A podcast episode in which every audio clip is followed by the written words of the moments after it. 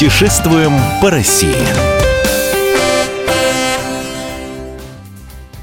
Мы приветствуем всех слушателей радиостанции «Комсомольская правда». С вами Евгений Сазонов и Ольга Медведева. Мы продолжаем цикл программ, посвященных святым местам России. Вот мы решили в пост поговорить о таких местах. Троица Сергиева Лавра – крупнейший мужской монастырь. Находится в городе Сергиев Посад Московской области. Имеет богатую историю. А в 1337 году будущий преподобный Сергий Радонежский, тогда еще носивший мирское имя Варфоломей, и его старший брат Стефан, инок Покровского монастыря, поселились на холме Маковец. Это событие считается датой основания Троицы Сергиевой пустыни. Вскоре братьями был поставлен небольшой деревянный храм во имя Святой Троицы. Освящен он был в 1340 году. О том, что сейчас находится в Троице Сергиевой Лавре, расскажет Александра Кочнева, корреспондент радио «Комсомольская правда». История Сергиева посада началась в XIV веке с небольшой кельи, которую на этом месте поставил Сергий Радонежский. Его последователи начали селиться вокруг кельи. Так образовался постепенно монастырь. В начале 15 века монголо-татары монастырь сожгли, но Иван Грозный, его здесь крестили, поспособствовал тому, чтобы монастырь отстраивался уже в камне. Кстати, именно здесь Андрей Рублев написал свою известную икону Троица. Троица Сергиева Лавра – это памятник ЮНЕСКО, а сам Сергиев Посад – это единственный город город Московской области, включенный в состав Золотого кольца России. Старейшая постройка Лавры – Троицкий собор. Он построен в 20-х годах 15 века. Именно здесь и хранятся мощи Сергия Радонежского. Если вы хотите просто попасть в собор, то смело шагайте сразу ко входу. Просто к мощам и в выходные, и в будни выстраивается очередь, и многие автоматически в нее встают, полагая, будто это очередь на вход. Если же вы едете в Сергиев Посад именно на поклон, будьте готовы ждать в очереди до двух часов. Это выходной день. Еще одна жемчужина комплекса – Успенский собор. Это уже 16 век. Здесь хранится деревянная рака Сергия. Конечно, вы не пройдете мимо колокольни 18 века. Ее видно отовсюду в посаде. И недаром это самая высокая постройка Лавры и вообще самая высокая колокольня в России – 88 метров. Если вы хотите не только пройти по территории комплекса, но и узнать о его истории и чудесах, которые при приписывают Сергию Радонежскому, закажите экскурсию в офисе паломнического центра. У Лавры также есть сайт, где вы найдете всю необходимую информацию. Питаться в самом монастыре довольно бюджетно. Порядка 150 рублей с человека за полноценный обед. Пирожки можно взять по 30-40 рублей. Можно поесть и в городе. Лучшими считаются рестораны «Пришвин» и «Русский дворик». Конечно, это уже дороже, порядка тысячи рублей на каждого. Где ночевать? Попробуйте заказать номер в гостинице «Вознесенская». Ее преимущество в том, что она расположена фактически у стен Лавры, буквально в 100 метрах. Однако двухместных номеров здесь нет. Все номера рассчитаны на 5-8 человек, зато стоит это недорого – 300 рублей с человека в сутки. Есть варианты подороже. В старой лаврской гостинице за номер отдадите около 3-4 тысяч рублей. Таким образом, поездка в святое место на выходные вполне может уложиться в 5 тысяч рублей с человека. Еще один знаменитый монастырь – Александра Невская лавра. Приказал этот монастырь строить Петр I на предполагаемом месте знаменитой Невской битвы. А вот статус лавры монастырю дал Павел I. В 30-е годы прошлого века соборы и церкви лавры планомерно закрывались.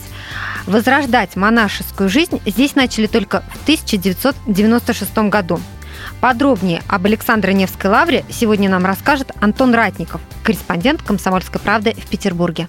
История Александра Невской лавры началась с ошибки. Петр I немного неправильно определил место битвы святого и благоверного князя со шведами в 1240 году. На самом деле она произошла чуть выше по течению Невы, у истока реки Ижоры. Петр увидел речку, которая сейчас называется Монастырка, и решил, что легендарное сражение, за которое Александр и получил прозвище Невский, было именно здесь. И приказал основать на этом месте монастырь. А слушаться императора не посмели. Архитектурный комплекс начал строить Доминика Трезини, а продолжали другие великие архитекторы. Монастырь, а позже Лавра, получила огромные угодья по двум берегам Невы. До революции Лавра считалась крупнейшей и самой богатой в стране. Все закончилось в 1917 году. Большевики монастырь расформировали. Монахи еще жили в Лавре, пока в 30-е годы не были арестованы. Там разместили мастерские, склады, производства. Впрочем, воскрес монастырь еще в 50-е, когда в одном из храмов возобновили службы. А в 1996 году сюда вернулась и монашеская жизнь. Для туристов особый интерес представляет некрополи Лавры. Их здесь несколько. На Лазаревском кладбище похоронены Ломоносов, Фанвизин, Воронихин, Кваренги, Росси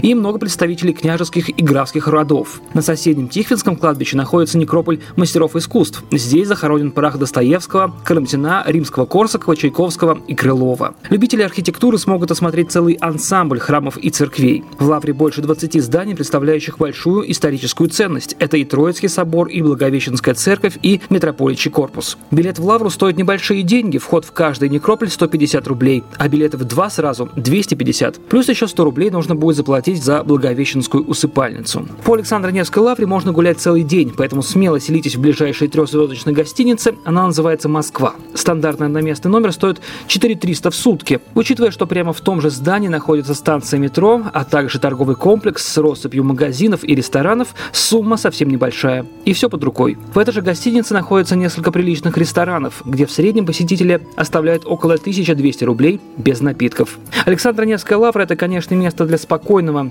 сосредоточенного отдыха и размышлений. Вы находитесь в самом центре огромного мегаполиса, но отдыхаете от материального мира. Поэтому это не тот случай, когда вы будете тратить деньги налево и направо. Вы сможете спокойно уложиться в 10 тысяч рублей на выходные, не считая, конечно, проезда. А если выберете отель подешевле и будете скромно относиться к своим гастрономическим потребностям, то потратите в два раза меньше.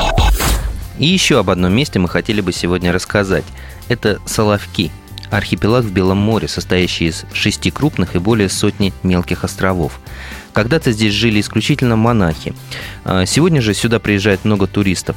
Постройки монастыря разбросаны по четырем островам. А все подробности мы узнаем у Елены Пертунин, редактора «Комсомольской правды» Петрозаводск. На Большой Соловецкий остров, или в народе Соловки, зимой и весной обычно добираются на самолетах из Архангельска. Летают они на архипелаг несколько раз в неделю, ну а туристический сезон начинается с открытием навигации. Это конец мая, начало июня. Туристы да паломники устремляются туда в основном середины июня. Погода становится теплее море чуть спокойнее. Из Карелии добраться до острова несложно. Садишься в Петрозаводский на поезд Москва-Мурманск или Санкт-Петербург-Мурманск и мчишь несколько часов по железной дороге до маленьких городков Кем или Беломорск. Поезд на Кем отходит поздно ночью, прибывает утром, а далее прямо с вокзала рейсовый автобус или таксисты довезут тебя до порта. На это уйдет от 20 до 30 минут и рублей 200, если на такси. На автобусе дешевле. Оттуда прямиком на теплоходы. Билет примерно 1100 рублей. Или на частные суденышки, которые также через 2 часа из Кеми или 4 из Беломорска доставят прямо на Тамарин, причал Большого Соловецкого острова. А там туриста поджидают агенты туристических фирм, местные жители, которые тоже предложат переночевать в частном секторе за 1000 рублей ночь в деревяшке. В гостиницах, а их там несколько, рассчитывая на 3000 рублей с человека в сутки – Голодным на острове не останешься. Здесь имеется одна большая столовая. Накурят мне комплексными обедами. Полный обед обойдется рублей в 300. Бары также есть во всех гостиницах. Кроме того, работают продуктовые магазины. Еда дороже, чем на материке, это понятно. А сувенирные лавки через каждые 700 метров. Как только обустроился, предлагаю не мчаться, сломя в голову монастырь, а прогуляться пешком до Филипповских садков, если погода позволит. Идти туда километра полтора от монастыря. Вернувшись с прогулки и перекусив, можно смело записаться на экскурсию по Кремлю и Соловецкому монастырю, основанному в 15 веке. Экскурсия длительная, на 3,5 часа, но познавательная.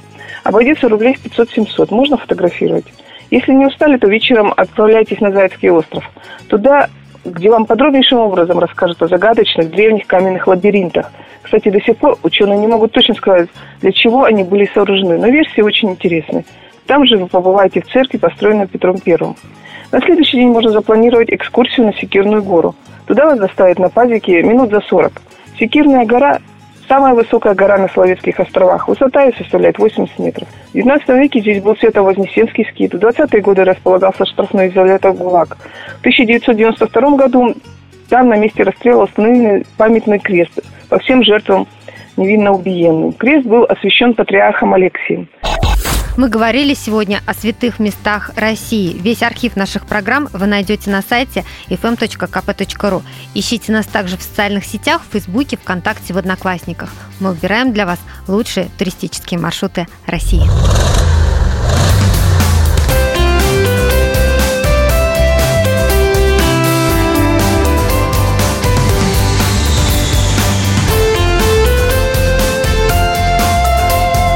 Отдохни.